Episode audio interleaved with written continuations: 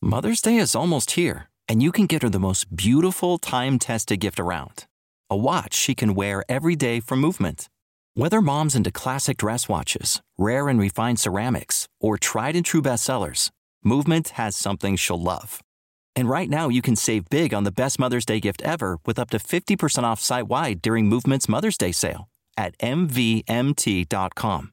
Again, that's up to 50% off at MVMT.com. The future is a hefty responsibility and not one that we take lightly. But then taking things lightly has never been what Hefty is about. That's why we've created the Hefty Renew program that turns hard to recycle plastics into valuable resources like park benches and building materials. To participate, simply fill up an orange Hefty Renew bag with accepted items, tie it up, and drop it in with your regular recycling. That's it. It's that easy. It's time to rethink recycling with Renew. Particular valued resources may vary by geography. More info available at heftyrenew.com.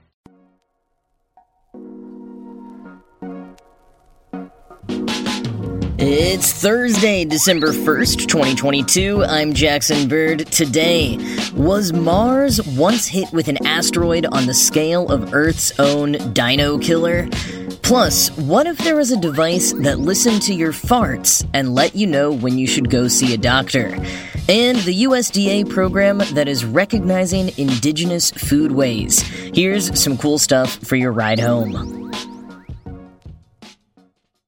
A new study has given further credence to the theory that three and a half billion years ago, Mars experienced a similar fate that Earth would many millions of years later.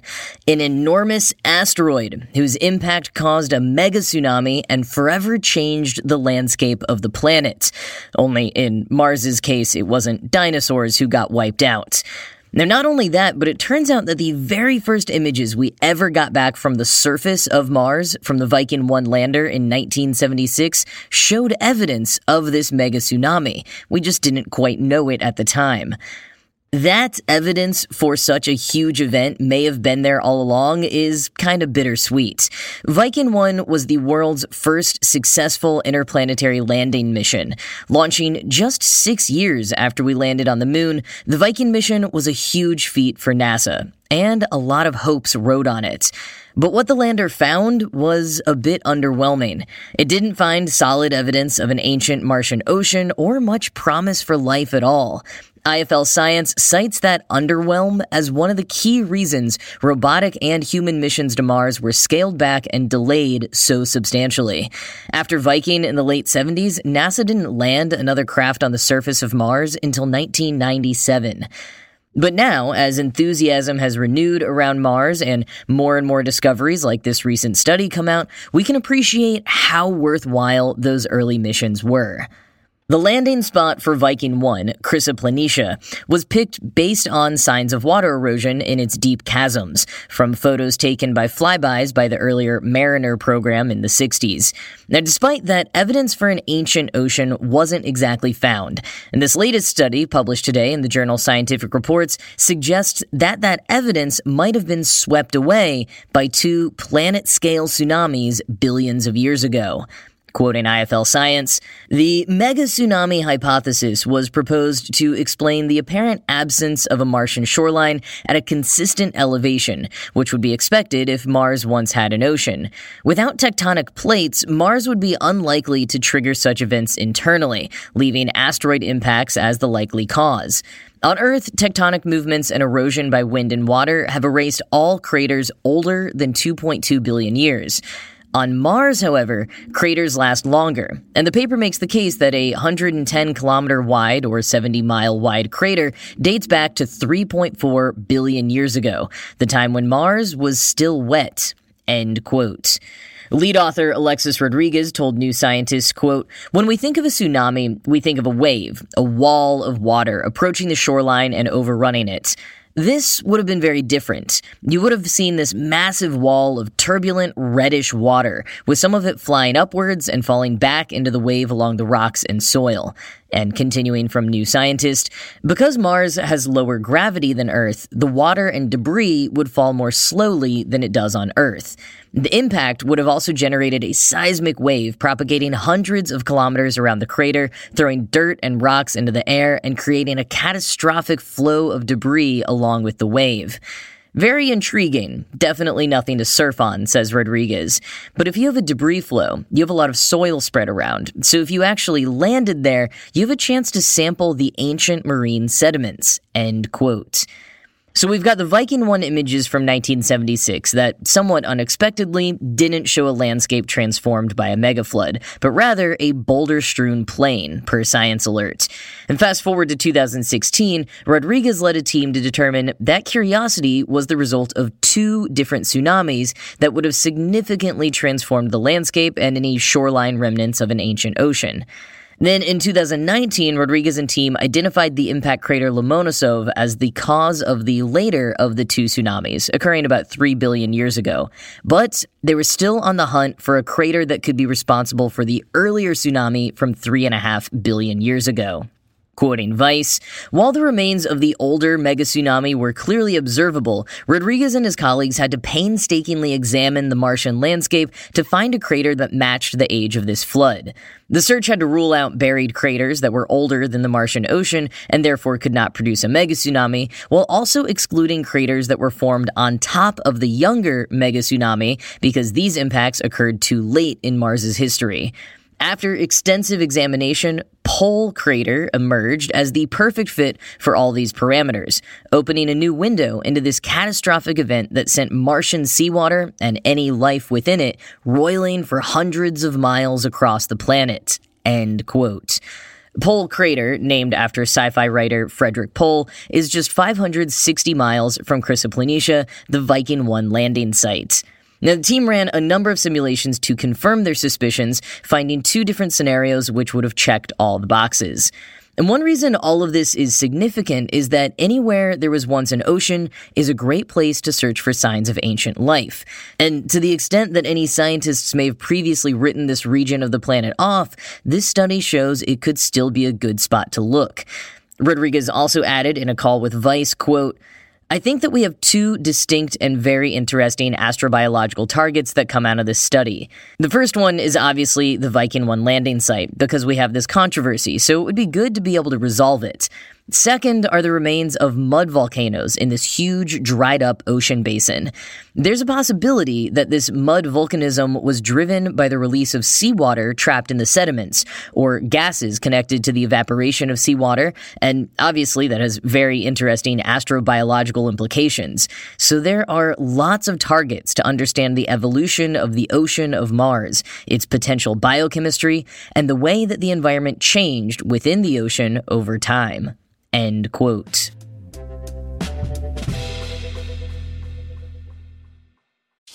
In Puerto Rico, we call ourselves Boricua. We're proud, passionate, and full of life. On our island, adventure finds you. Strangers aren't strangers for long. The size of the audience doesn't change the beauty of the music, and we celebrate every last ray of sun. Live Boricua.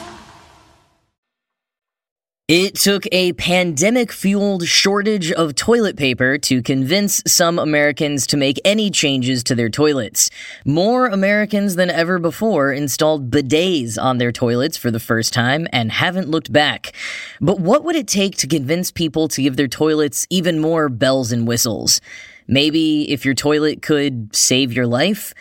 That's the intention of scientists who are working on low cost devices that could monitor your urination, flatulence, and bowel movements for irregularities, letting you know when you might need to go get checked out.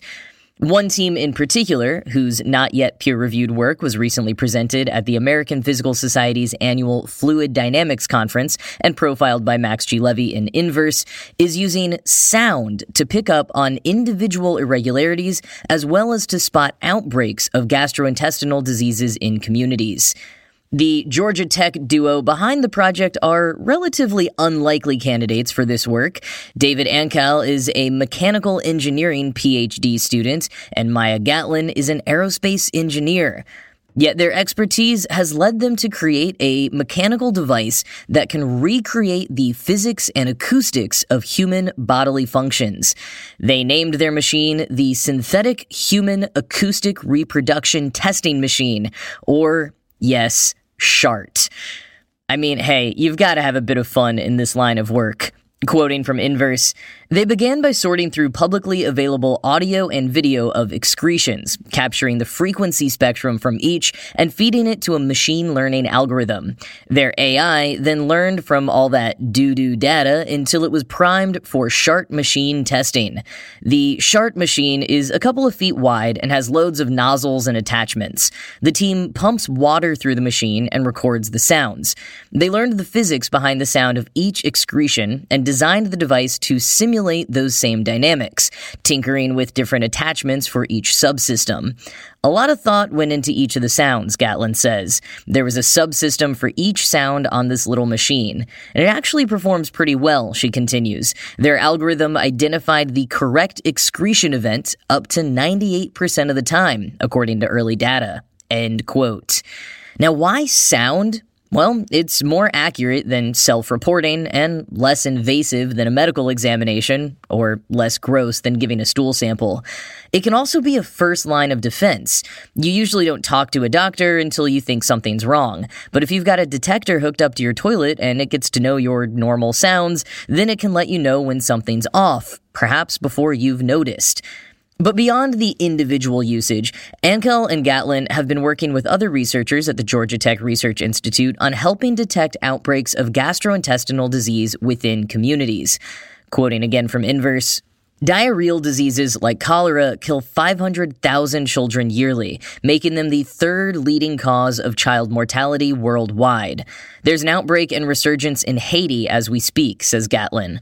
Ramping up the detection of diseases would bolster treatment and prevent outbreaks, she explains. The goal is to combine the machine learning model with inexpensive sensors and deploy them in regions susceptible to outbreaks of diarrheal disease.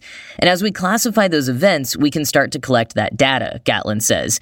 It can say, hey, we're seeing an outbreak of lots of diarrhea, and then we can start to quickly diagnose what's going on in an area. End quote. It's not too different in concept from the national wastewater surveillance system that ramped up during the pandemic to help communities monitor for oncoming outbreaks of COVID 19. From analyzing sewage, experts around the world have realized that you can identify a surge before it peaks, therefore giving a community more time to prepare. Rollout of wastewater surveillance systems have been hampered by a number of logistical factors, however. If Ancal and Gatlin are able to make the small, low cost device they're working towards successful, it could be easier to install in places versus needing a whole skilled team to go out and handle analysis of sewage. Now, all of this is incredibly early work, but it raises a number of intriguing ideas. You know, this kind of topic can be gross or funny or taboo to talk about, which is perhaps why it's historically been underutilized as a resource for learning more about public and individual health. So anything that's taking advantage of the wealth of information available from the sound and makeup of our bowel movements is likely to have big impacts. The shart could save so many lives.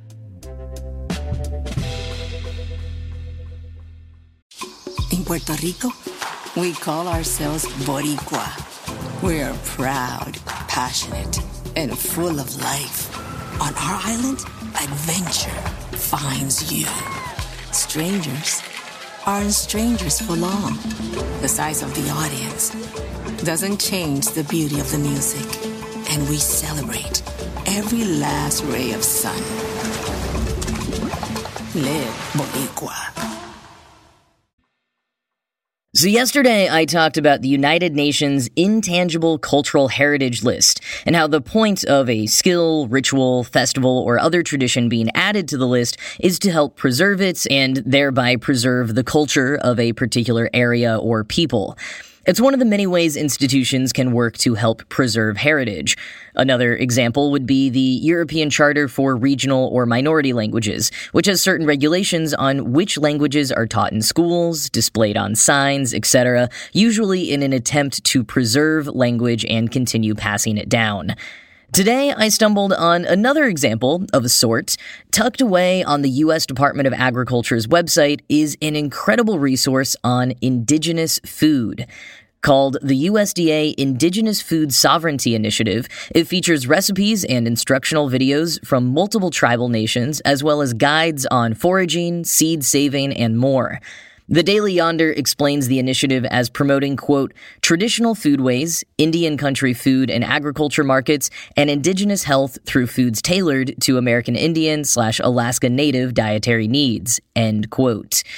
Heather Dawn Thompson, director of the Office of Tribal Relations at USDA and a citizen of the Cheyenne River Sioux tribe, told the Daily Yonder, quote, Many of our forests are former tribal homelands. Many of them are still treaty lands, and many of them have sacred sites. And many tribes have agreements in their treaties about being able to have foraging access, hunting, and fishing access. And so we're really trying to be thoughtful about that in our foraging policies, really looking at those. So that's one example. You know, one might not automatically think, what does this have to do with food and indigenous food sovereignty? But they fund infrastructure, including meat processing plants. One of the things that we heard was that a lot of tribes value mobile meat processing so that they can go out to where the animals are and honor them in the field rather than putting them on trailers and trucking them to stationary meat processing plants. So we're trying to incorporate that into our rules. End quote. That's one example from what is an incredible resource to learn more about the food and the land in various regions across the continent. The initiative is kicked off with the Mountain Plains and Southwest, but Northeast and Southeast are coming soon, followed by Alaska and Hawaii.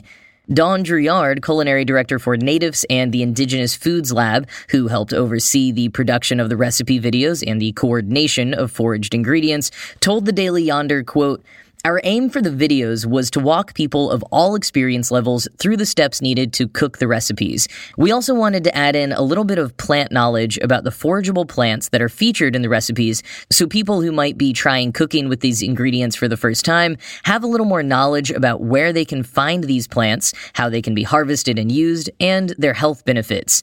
Our Indigenous Food Lab takes a collaborative approach to recipe development, so we wanted to feature as many members of our team in the videos as possible.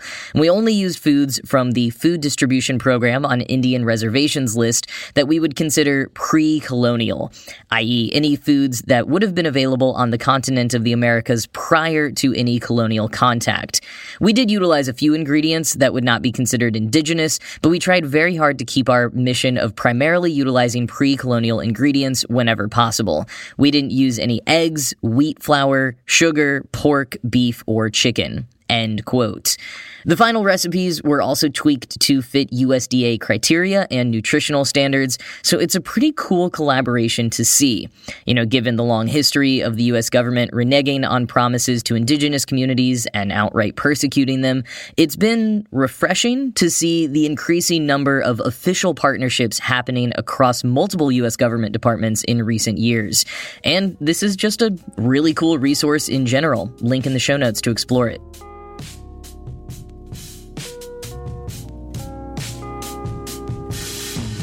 Well, in case you missed it, our former producing partner Jason Kottke is back from his seven month sabbatical and is officially posting daily on Kottke.org once again.